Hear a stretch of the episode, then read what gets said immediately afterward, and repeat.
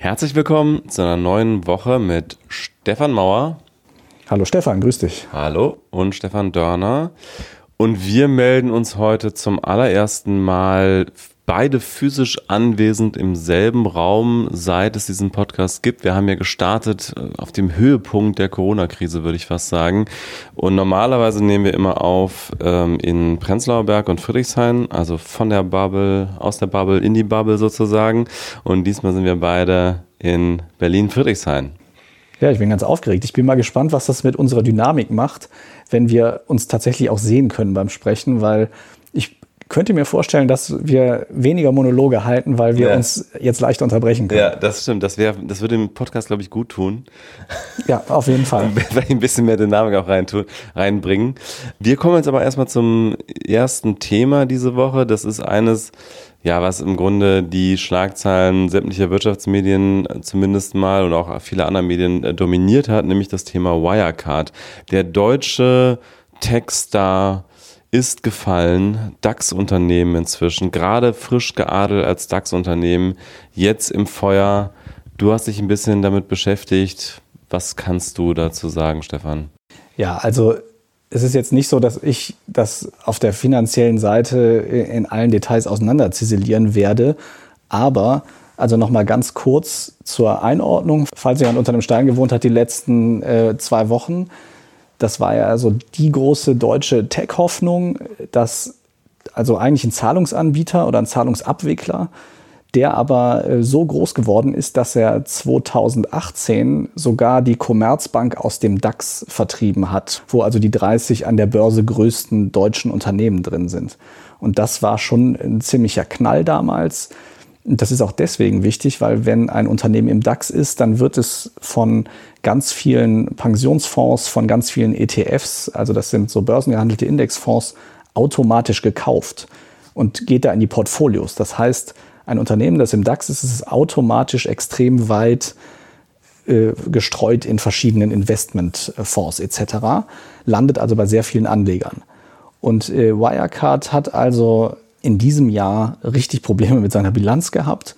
Er hat also erst die Bilanzpressekonferenz ewig verschoben und hat dann am Ende festgestellt oder die, eine, die Firma, die das Ganze, die die Bilanz erstellen sollte, EY, hat dann festgestellt, dass 1,9 Milliarden Euro fehlen, die eigentlich in der Bilanz sein sollten und die auf irgendwelchen dubiosen Konten lagen, die es dann aber am Ende offenbar gar nicht gab. Ende vom Lied, Wirecard hat jetzt Insolvenz angemeldet der Börsenkurs hat, ist von fast 200 Euro auf ungefähr 2 Euro abgestürzt. Ich glaube, aktuell ist er auf 3 oder so. Das kann man aber gar nicht so genau sagen, weil er so hart schwankt jetzt. Jedenfalls unfassbar viel Investorengeld vernichtet, unfassbar viele Hoffnungen vernichtet. Und ich finde, was dieser Fall vor allem zeigt, ist, wohin das führen kann, wenn die Hoffnung besteht in einem Land, alle schreien immer danach, wir haben keine Chance gegen Silicon Valley, die ganzen riesigen Tech-Unternehmen sind da. Und dann gab es mal ein Unternehmen, was diese Hoffnung in Deutschland ausgelöst hat.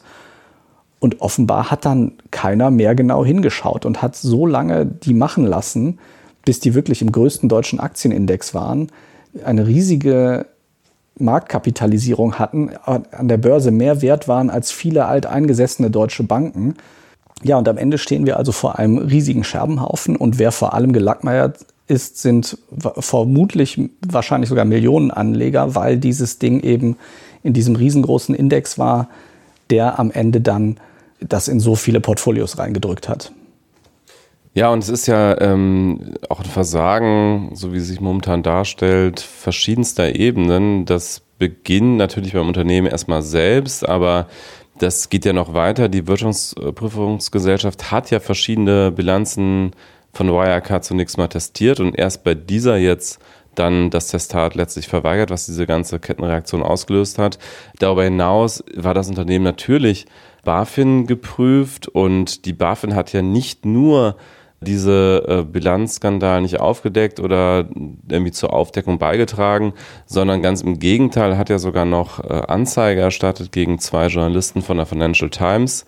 Für die ist es natürlich gerade ein großer Triumph, weil sie diese Journalisten verdächtigt hat, zusammen mit Shortsellern zusammenzuarbeiten. Sie hat zwischendurch auch den Handel ausgesetzt mit Leerverkäufen von Wirecard, also hat sozusagen die Spekulation gegen das Unternehmen verboten, weil sie gesagt haben, die sind systemrelevant. Es scheint ja schon so, als hätten da verschiedenste Player äh, bis hin zur staatlichen BaFin in der deutschen Finanzszene versagt und der äh, Standort Deutschland wird wahrscheinlich auch nachhaltig äh, darunter leiden. Gerade wir Deutschen, uns wird ja nachgesagt, dass wir besonders ordentlich sind und besonders gute Aufsicht haben. Das kann man in dem Fall ja zumindest nicht sagen, oder?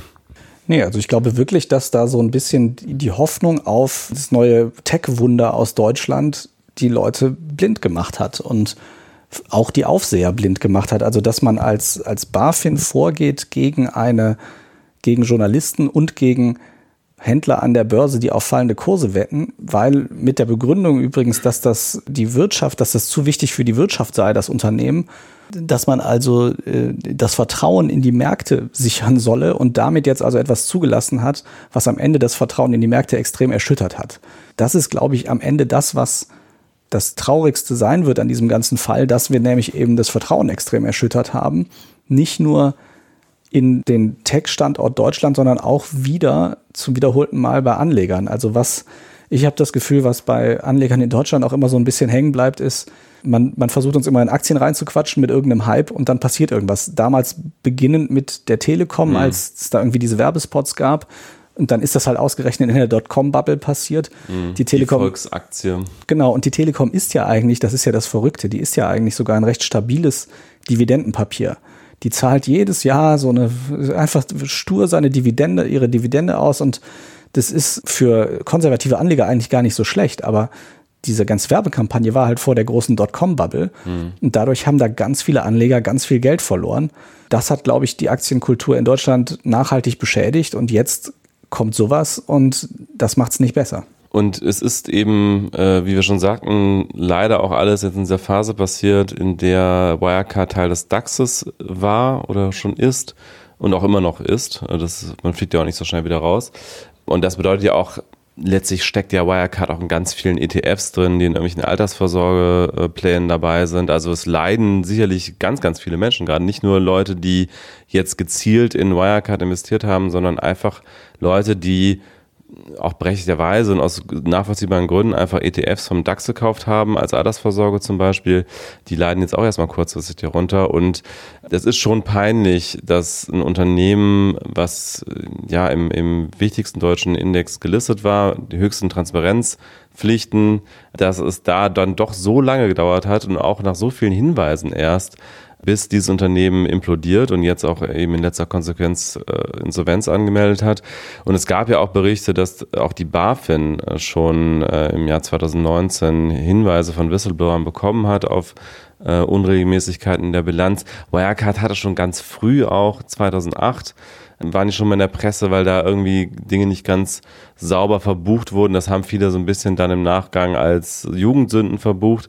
Aber es gab immer Hinweise auf jeden Fall darauf, dass da nicht alles so mit ganz rechten Dingen zugeht. Und naja, jetzt haben wir halt das Problem und müssen wir sehen, wer ja jetzt für, für das äh, Wirecard in den DAX aufsteigt. Also es ist ja schon Deutsche Wohnen äh, ein Kandidat, äh, der die Lufthansa ersetzen soll. Mal schauen, wer wer sonst noch aufsteigt. Ich weiß gar nicht, wer noch ein Kandidat wäre im MDAX. Das habe ich jetzt gerade tatsächlich auch nicht im Kopf. Und es ist jetzt schon so, also dafür ist es ja ein großer Index und Wirecard war ja jetzt auch kein Riesenschwergewicht im DAX. Also das wird jetzt Leuten, die einen breit gefächerten Indexfonds hatten, die wird das jetzt nicht mhm. komplett ruinieren. Aber es ist natürlich trotzdem ärgerlich und ich glaube schon, dass der, der mediale oder der, der emotionale Preis, den wir jetzt da bezahlen, dass der viel größer ist Nämlich weil jetzt sehr viele Leute sich, glaube ich, wieder abwenden werden und sagen werden, ja, seht ihr hier, dieses ganze Aktienzeug, das ist doch eh scheiße. Und wir haben in Deutschland halt eine Aktienquote von ungefähr 15 Prozent. Das ist ja wirklich sehr, sehr wenig. Also ich glaube einfach, dass das Wirecard und dieser ganze Fall uns da echt einen, einen Bärendienst erwiesen hat. Aber ich glaube, damit können wir das Thema auch beschließen und kommen zu einem anderen Tech-Unternehmen, was gerade auch Probleme hat, äh, allerdings vielleicht in etwas kleinerer Natur, wobei das Unternehmen auch ein bisschen größer und relevanter ist, von dem wir hier reden. Wir reden nämlich über Facebook und Facebook hat gerade das Problem, dass es so eine Art Herdendynamik gibt von Unternehmen, die sich ja, so eine Art Werbeboykott anschließen gegenüber Facebook. Teilweise trifft es auch Twitter. Und es geht um das Thema, was natürlich gerade in den USA schon, äh, schon sehr lange äh, sehr präsent ist durch äh, den Tod des äh, schwarzen Amerikaners George Floyd, der durch einen weißen Polizisten gestorben ist, ähm, nämlich das Thema Rassismus und Hate Speech, wie man das nennt. Und es gibt eine Initiative der Anti-Defamation League, die eben dazu aufruft, dass Unternehmen ihre Werbung stoppen sollen. Die Kampagne heißt Stop Hate for Profit.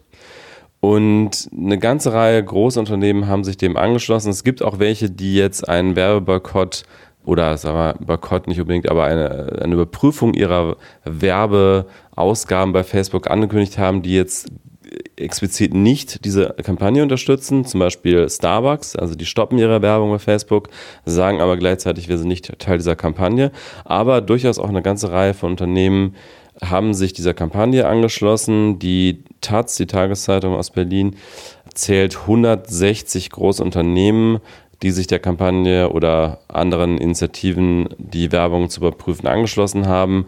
Ähm, dazu muss man sagen, wir zeichnen heute mal einen Montagabend auf, der 29. Juni. Also das heißt, es können auch noch durchaus mehr werden. Deutsche Unternehmen habe ich bisher noch überhaupt nicht vernommen, die sich dazu geäußert haben. Wir als T3N, ich bin ja äh, Online-Chefredakteur bei T3N, wir haben heute mal rumgefragt unter Unternehmen. Da kam nur sehr lauwarmes Feedback erstmal, so nach dem Motto, wir äußern uns erstmal nicht, wir prüfen, bla bla bla, also keine konkreten Aussagen. Aber das Ganze hat eine ganze, äh, ganz interessante Dynamik entwickelt auf jeden Fall. Die Aussagen dieser Unternehmen, die jetzt hier diesen, ich nenne es jetzt mal einfach der Einfachheit halber Werbeboykott anführen, auch wenn die Unternehmen selber teilweise sagen, sie wollen das nicht als Boykott verstanden wissen. De facto ist es ja dann doch irgendwie eine Art von Boykott. Also die Aussagen, die da kommen, sind natürlich so ein bisschen unternehmenstypisch wachsweich. Also Sie sagen dann sowas wie, sie wollen ein Zeichen gegen Rassismus setzen. Und dann fragt man sich natürlich als Außenstehender, was genau muss jetzt eigentlich Facebook tun, damit sie wieder die Werbung schalten? Und mein Verdacht ist gerade, dass das jetzt ganz viele erstmal ankündigen und sagen, wir sind dabei, wir wollen Zeichen setzen, einfach weil sie den öffentlichen Druck verspüren, dass sie dann aber nach und nach klammheimlich einfach wieder anfangen, nach einer gewissen Frist von vielleicht 30 Tagen oder so, eben doch wieder Facebook-Werbung zu schalten. Gerade auch jetzt in dieser Zeit wird sie wahrscheinlich ziemlich günstig sein, weil jetzt so viele Unternehmen ihre Budgets kürzen, denn das Prinzip, wie Werbung bei Facebook eingeblendet wird, ist ja das Auktionsprinzip, ähnlich wie bei Google. Also das heißt, je weniger geboten wird, desto günstiger wird die Werbung oder auch umgekehrt. Je mehr Unternehmen werben und je mehr Unternehmen bieten um die Werbeplätze, desto teurer wird es. Also gerade ist wahrscheinlich eine Möglichkeit, relativ günstig bei Facebook zu werben. Und diese Dynamik wird wahrscheinlich auch irgendwann wieder zurückkommen ganz interessant an dieser ganzen ähm, Entwicklung ist halt, dass die Tech-Plattformen nicht mehr davonkommen mit ihrer Haltung, die sie zu Beginn dieser ganzen Diskussion um die Frage der Grenzen der Meinungsfreiheit und der Grenzen der Neutralität eingenommen haben. Also Facebook und Twitter waren sehr lange auf dem Standpunkt, wir sind neutral, wir sind eine Plattform, wir vermitteln Kommunikation, wir halten uns raus aus der Politik wir wollen aber nichts zu tun haben. Wir ermöglichen Menschen miteinander zu kommunizieren. Eine Welt, in der Menschen kommunizieren, ist eine bessere Welt. Wir greifen natürlich ein, wenn wir gesetzlich gezwungen sind, aber darüber hinaus lieber nicht. Und da hat man schon gemerkt, das ist eine Entwicklung, die jetzt auch schon mehrere Jahre läuft. Also da gab es ja verschiedene Punkte, die da eine Rolle gespielt haben, unter anderem auch die Wahl von Trump und die äh, Manipulation im Vorfeld der Wahl, äh, die insbesondere aus Russland kamen, also Fake News Verbreitung und so weiter. Da hat man schon gemerkt, dass die, die Einstellung dieser Plattform sich geändert hat oder dass sie gezwungen waren, sich da zu ändern, weil dieses Zurückziehen auf wir sind halt neutral und wir greifen nicht ein und wir sind nicht politisch, das funktioniert halt nicht in einer vernetzten Welt und einer Welt, in der sowas wie Facebook halt einfach ein weltweites, sehr mächtiges Kommunikationstool ist. Aber da sind wir doch genau in der Mitte der ganzen Debatte jetzt. Du hast ja genau gesagt, es ist so vage, was, was das Ganze irgendwie überhaupt bedeutet. Was heißt denn jetzt Hate Speech? Das ist ja ein wahnsinnig breites Feld wir müssen ja immer abwägen zwischen Meinungsfreiheit, du darfst sagen, was du willst, und du darfst andere Leute nicht angreifen oder bedrohen oder sie gefährden oder ihren, ihren Ruf äh, beschädigen. Das ist ja auch von Land zu Land sehr unterschiedlich, mhm. was das bedeutet. Die Amerikaner, die US-Amerikaner haben da traditionell immer eine sehr liberale Auffassung, was das angeht. Da muss man schon sehr, sehr viel anstellen, damit das irgendwie justiziabel wird. In Deutschland ist es ein bisschen enger, vor allem wenn man halt das macht, was man hier üble Nachrede als üble Nachrede bezeichnet und so. Jetzt ist aber genau da die Frage, also ist das das richtige Forum, um das auszudiskutieren? Weil ich meine, wir versuchen jetzt seit seit langem irgendwie auf einer staatlichen oder demokratischen Ebene das zu tun. Und jetzt kommen also Unternehmen, und zwar einmal die Werbetreibenden und auf der anderen Seite eben die Werbeplattform, und fangen an, das untereinander auszudiskutieren, was da jetzt gerade passiert. Also eigentlich ist das ja eine Diskussion, die in irgendeinem demokratischen Forum stattfinden mhm. sollte. Aber wir sitzen jetzt da und das wird jetzt zwischen, jetzt mal blöd gesagt, zwischen Starbucks und Facebook ausdiskutiert. Ja, das ist, das ist vollkommen richtig, sehe ich auch so und ich sehe das auch kritisch und dieser, dieser erste Reflex, der so ein bisschen aus der Bubble kommt, in der ich mich bei Twitter bewege, war dieses, das ist die einzige Sprache, die Mark Zuckerberg versteht. So, die haben jetzt irgendwie seit Jahren diskutieren wir darüber, dass Facebook mehr moderieren muss, dass Hate Speech besser ähm, gelöscht werden muss, dass die, dass die Meldefristen schneller werden müssen und so weiter.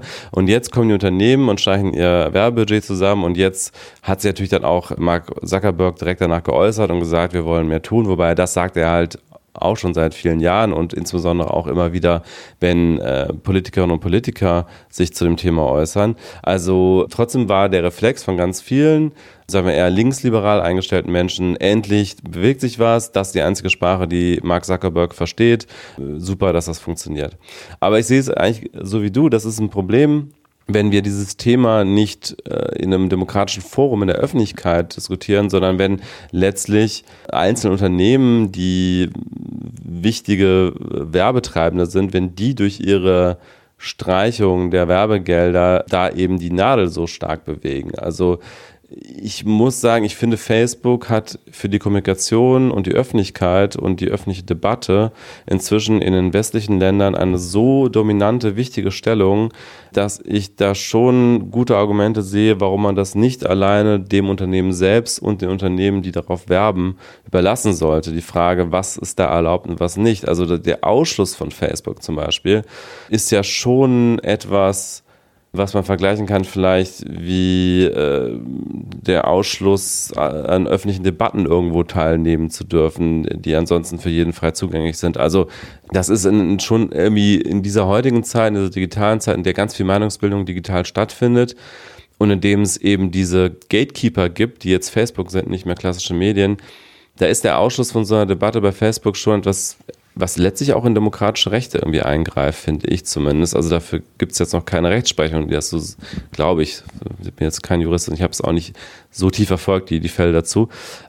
Ganz generell finde ich, man muss diese Debatte gesellschaftlich führen und sie ist hart und ich bin auch selber überhaupt nicht entschieden, wie man damit umgehen soll. Ich finde es falsch, dass Facebook alleine entscheidet, was veröffentlicht werden darf und was nicht. Aber ich weiß auch nicht, wer es sonst tun sollte. Also Gerichte also dafür ist es einfach vom Umfang her viel zu viel. Ne? Du kannst nicht jeden Post, der beanstandet wird, irgendeinem Richter vorlegen. Dann haben Richter nichts anderes mehr zu tun, beziehungsweise wahrscheinlich wird es nicht mehr reichen.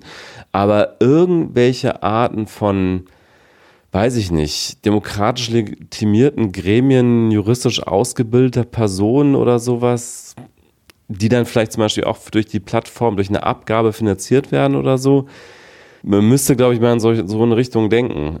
So wie es momentan läuft, finde ich es auf jeden Fall nicht befriedigend gelöst. Und ich glaube auch die Tech-Plattformen selber sind nicht ganz so zufrieden mit der Lösung, weil sie natürlich auch in diese, sie wollen ja nicht in dieser Rolle sein, der, der Meinungspolizist zu sein. Sie wollen skalieren, Geld verdienen. Eben, das kostet ja auch, das ist ja vor allem auch Arbeit, ja. diese Dinge zu moderieren ja. und zu, äh, also es wird dann ja von den Kritikern immer Zensur genannt, aber am Ende ist es ja so, dass die einfach versuchen, möglichst wenig Ärger mit dem Thema zu haben, weil es sind Unternehmen, denen ist ja erstmal egal, die wollen viele Klicks erzeugen, viel Aufmerksamkeit erzeugen und dann aber auch möglichst wenig Arbeit damit haben.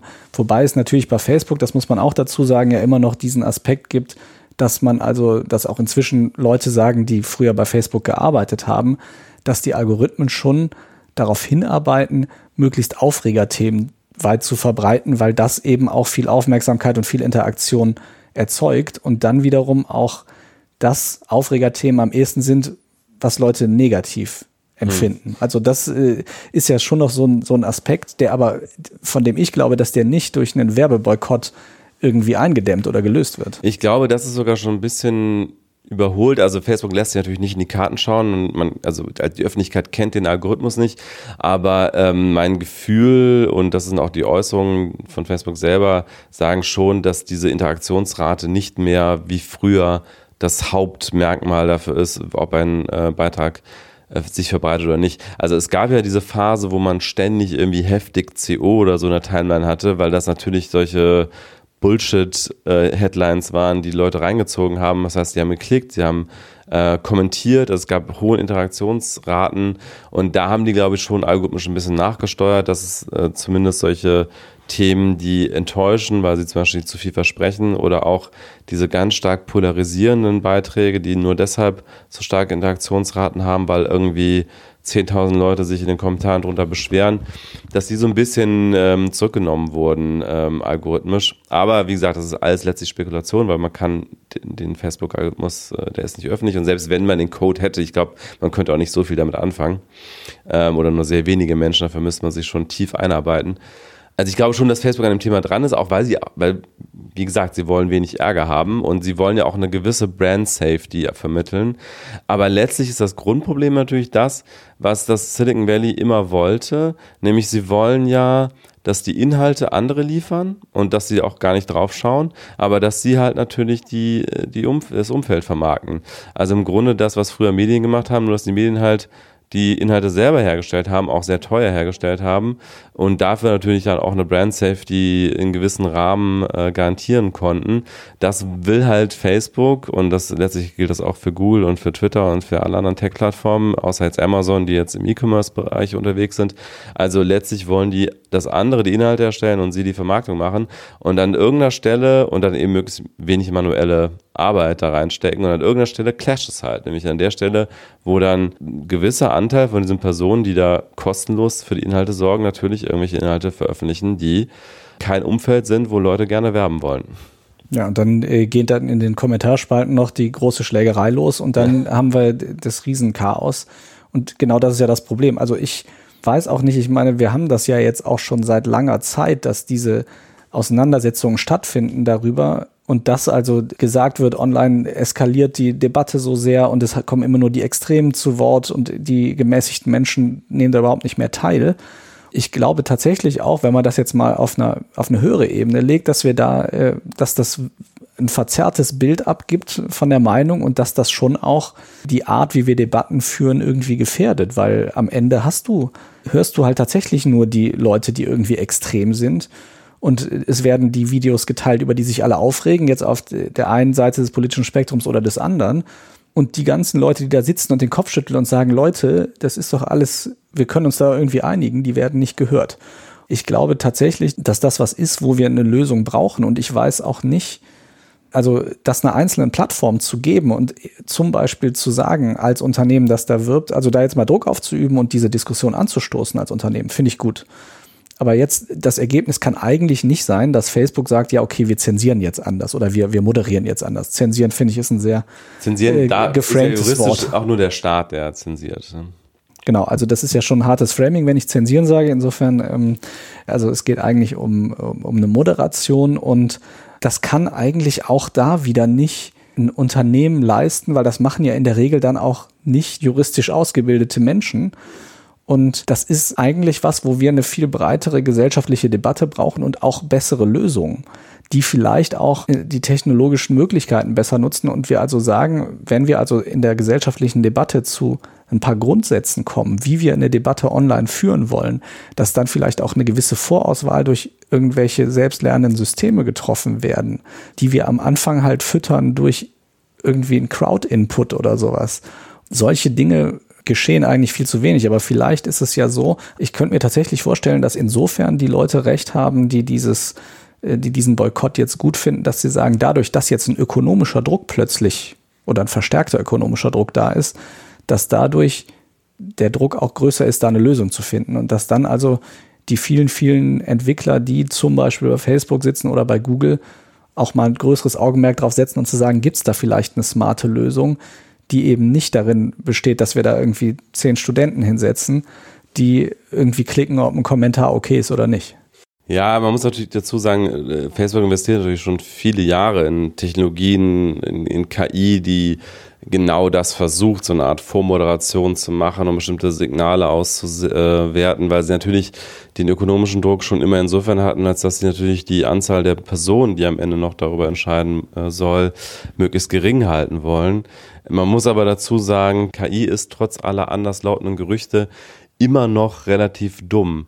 Insbesondere dann, wenn es darum geht, menschliche Interaktionen zu bewerten. Und das ist ja die Frage, was ist ein Kommentar, der noch erlaubt sein soll und was ist ein Kommentar, der gelöscht werden soll oder auch ein Bild oder was auch immer, ein Video. Das ist halt eine ziemlich komplexe Frage, die mit Maschinen sehr schwer beantwortet werden kann.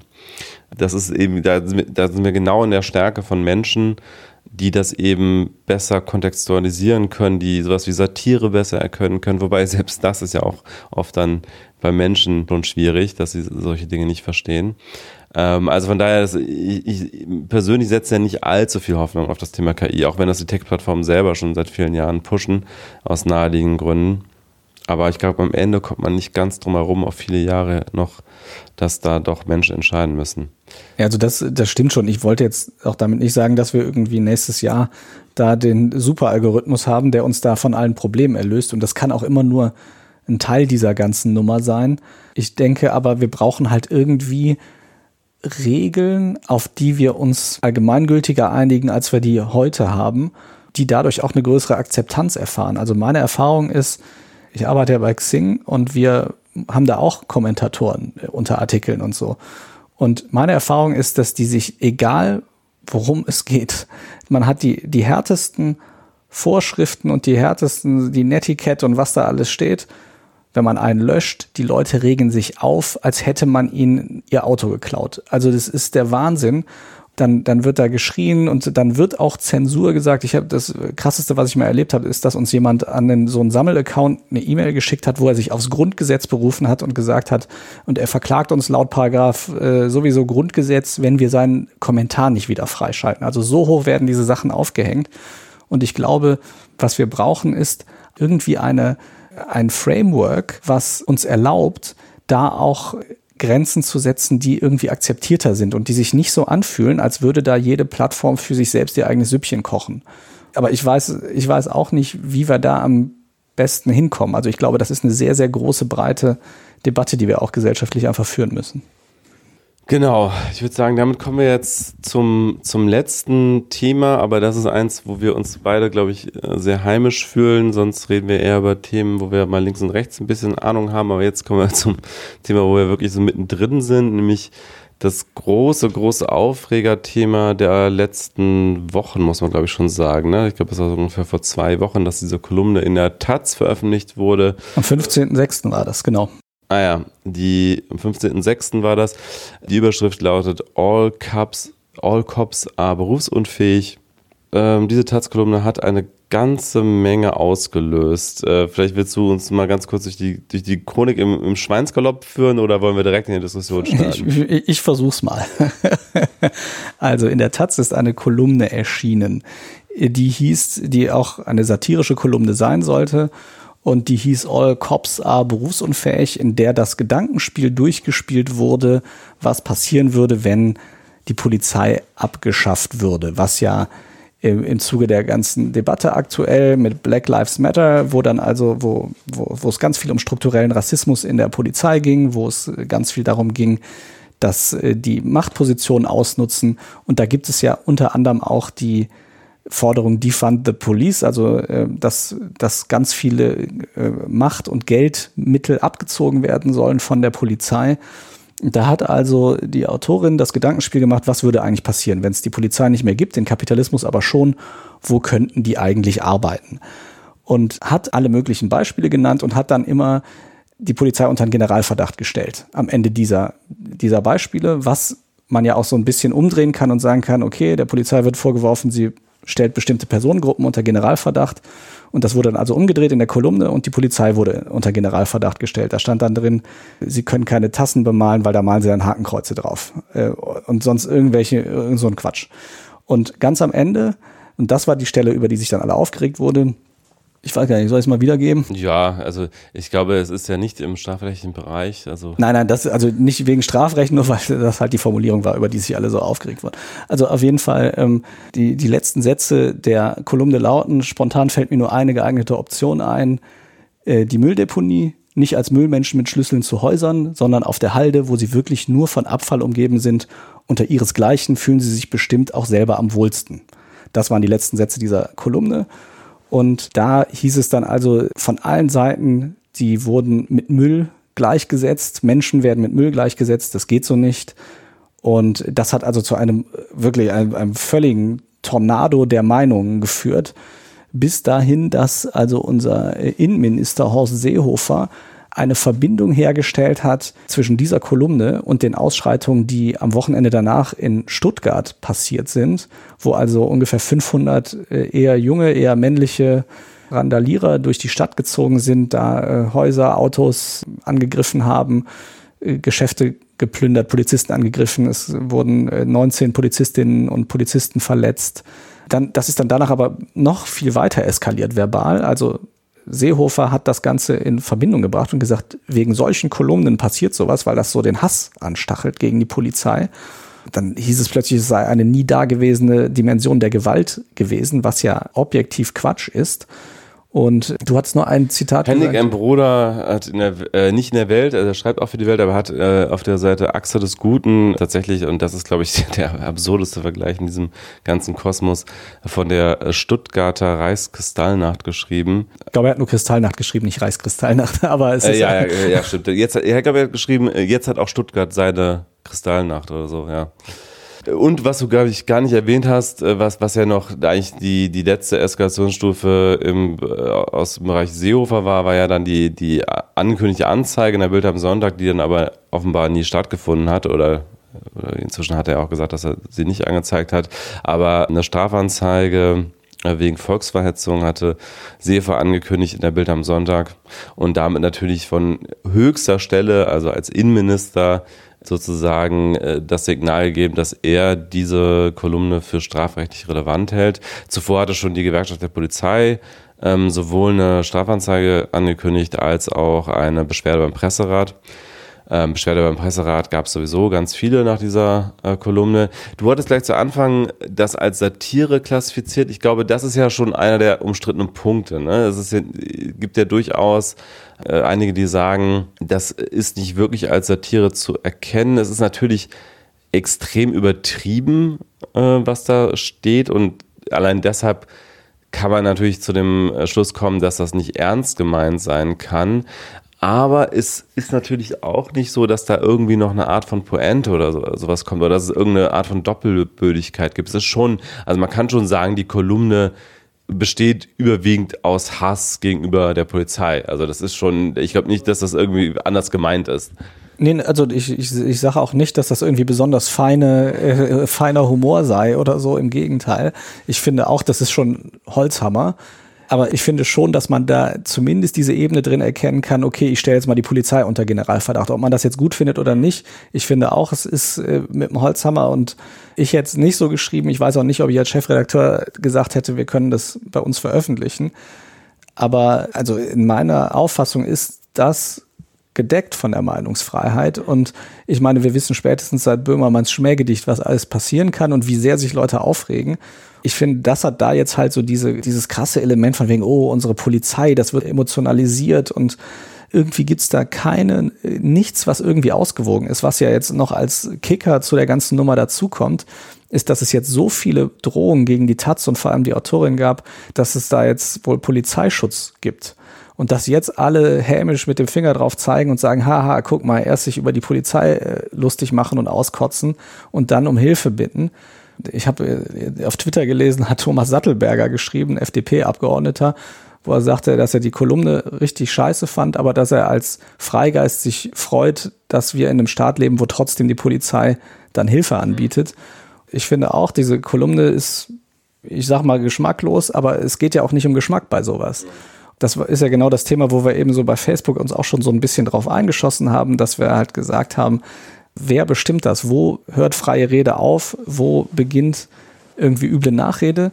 Ich meine, sie hat keinen einzelnen Polizisten angegriffen, sie hat niemandem ein Verbrechen, also keine Einzelperson ein Verbrechen unterstellt. Und das ist ja das, was als üble Nachrede zum Beispiel gilt. Also wenn ich mich jetzt hinstelle und sage, hier, der Stefan Dörner, äh, mit dem dürft ihr keine Geschäfte machen, der hat mich irgendwie 20 Mal betrogen bei irgendwas, gebt dem bloß kein Geld und unterschreibt auch keinen Vertrag mit dem. Das ist üble Nachrede. Dann ist es auch völlig richtig, wenn du ankommst und sagst so, ey, äh, und mich auch verklagst deswegen.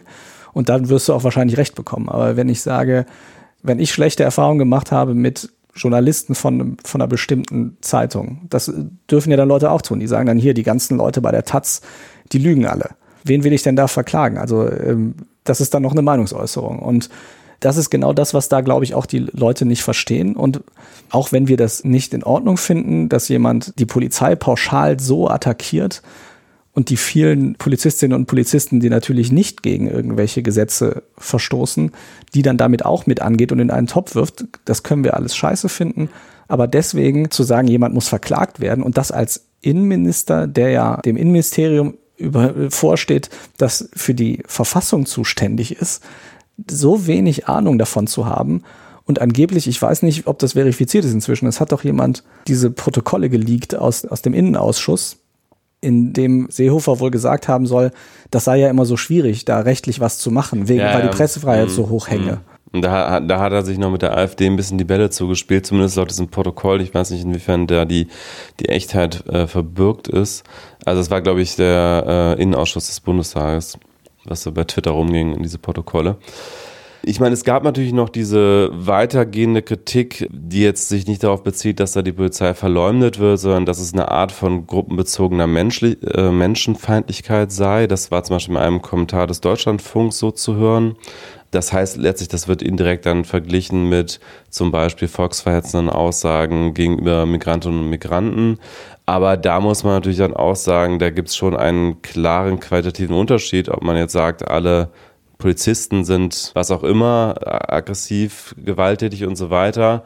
Weil Polizist ist ja ein äh, Beruf, den sich jemand bewusst aussucht und das ist eben nicht ein Schicksal, während man jetzt, wenn man sagt, irgendwie alle Türken sind gewalttätig oder so, dann würde man damit Menschen aufgrund ihrer Herkunft diskriminieren, was ja so auch laut Grundgesetz verboten ist. Und das ist eben eine andere Art von also eine andere Art von Gruppenfeindlichkeit, eine andere Qualität von Gruppenfeindlichkeit, als wenn ich jetzt sage, alle Bildjournalisten sind Lügner, alle Polizisten sind gewalttätig oder so, weil das ist eben eine Sache, die sich die Menschen selber aussuchen, was eben nicht einfach ein Schicksal ist, also woran man nichts ändern kann.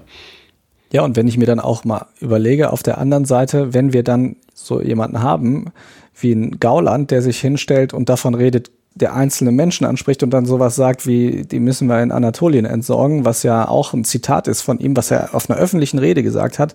Wo ist denn da die Anzeige gewesen aus dem Innenministerium? Also ja, diese Anzeige, die war natürlich ein fatales Signal. Also wirklich, ich verstehe es nicht und es ist ja offenbar auch so gewesen, dass Angela Merkel da persönlich darauf eingewirkt hat, dass Seehofer diese Anzeige nicht erstattet. Was, was er äh, sehr, sehr vehement äh, verneint ja. hat, dass das ah, passiert sei. Okay. Er hat in einem Interview gesagt, äh, unser Verhältnis ist, ist irgendwie sehr, sehr gut oder so. Also er hat auf jeden Fall eine, hat das vehement dementiert, hat dann ja diese Pressemitteilung rausgegeben, wo er länger als die Kolumne war, erklärt hat, wie toll er das jetzt gemacht hätte, dass er also über seine Funktion als Innenminister, weil er eben diesen, durch diese, diese Ankündigung hätte er jetzt also eine Diskussion angestoßen und darum sei es ihm am Ende eigentlich nur gegangen. Was ist Quatsch ist, weil die Diskussion gab es definitiv vorher auch schon. Ähm, also es gab ja auch schon vorher die Beschwerde der GdP, der Gewerkschaft der Polizei beim Presserat und die Anzeige auch äh, der GdP.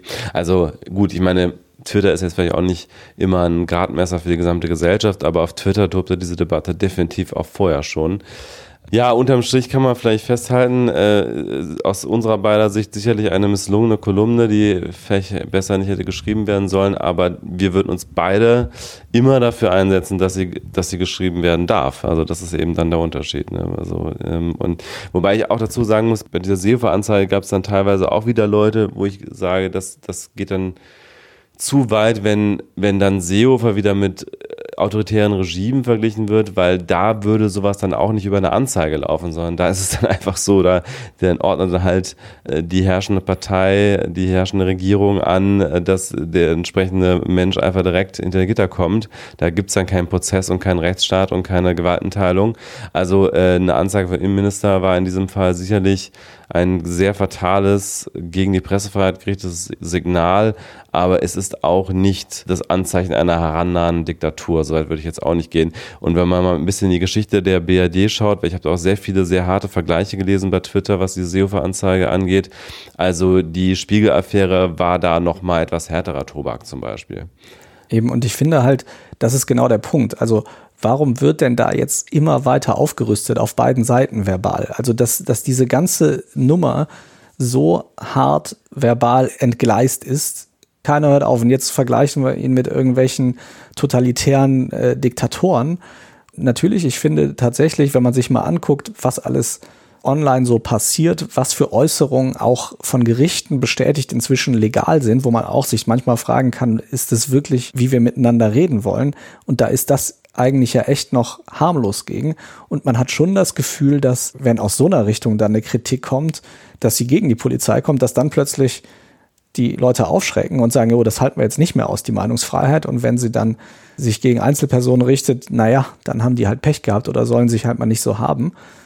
Aber egal, wie man das jetzt einordnet, dass diese ganze Affäre oder dieses ganze Thema so entgleisen konnte, da hat halt an keiner Stelle irgendjemand mal gesagt, Leute, atme mal durch. Ist vielleicht jetzt nicht nett gewesen, sowas zu schreiben, aber mehr war das jetzt auch nicht. Und diese ganze Kolumne hätte ja auch nie diese Aufmerksamkeit bekommen, wenn die Leute sich da nicht so in Rage geredet hätten. Und dieser, diese Unterstellung, dass das jetzt damit zu tun hätte oder dass das mit der Auslöser sei für diese Krawallnacht in Stuttgart und dass dann als Bezeichnung für diese Krawallnacht, dass es erst äh, selbst aus der Polizei ist, nie dagewesene Dimensionen und das, also ja gut, Kristallnacht brauchen wir gar nicht drüber zu reden, aber diese, anstatt da mal einmal einen Schritt zurückzugehen, setzt immer der nächste noch mal einen drauf. Das verstehe ich einfach nicht, warum man da gerade als Staatsorgan oder Teil eines Staatsorgans gerade dann nicht mal sagt, so, okay, und jetzt mal äh, Gang zurück. Ja, verbal abrüsten, würde sagen, das war dann unser Wort diesmal zum Dienstag, weil wir werden es wahrscheinlich erst Dienstag veröffentlichen und verabschieden uns, würde ich sagen. Oder hast du noch letzte Worte? Ich glaube, ich habe jetzt versehentlich äh, quasi schon letzte Worte ja. gesagt. genau, und äh, freuen uns auf die nächste Woche. Ja, herzlichen Dank an alle und äh, ja, diesmal etwas persönlicher, glaube ich, oder näher an unserem, äh, an unserem sonstigen Beruf dran. Ähm, wir sind gespannt, wie es euch gefällt und äh, dann hören wir uns nächste Woche wieder. Bis dann. Ciao.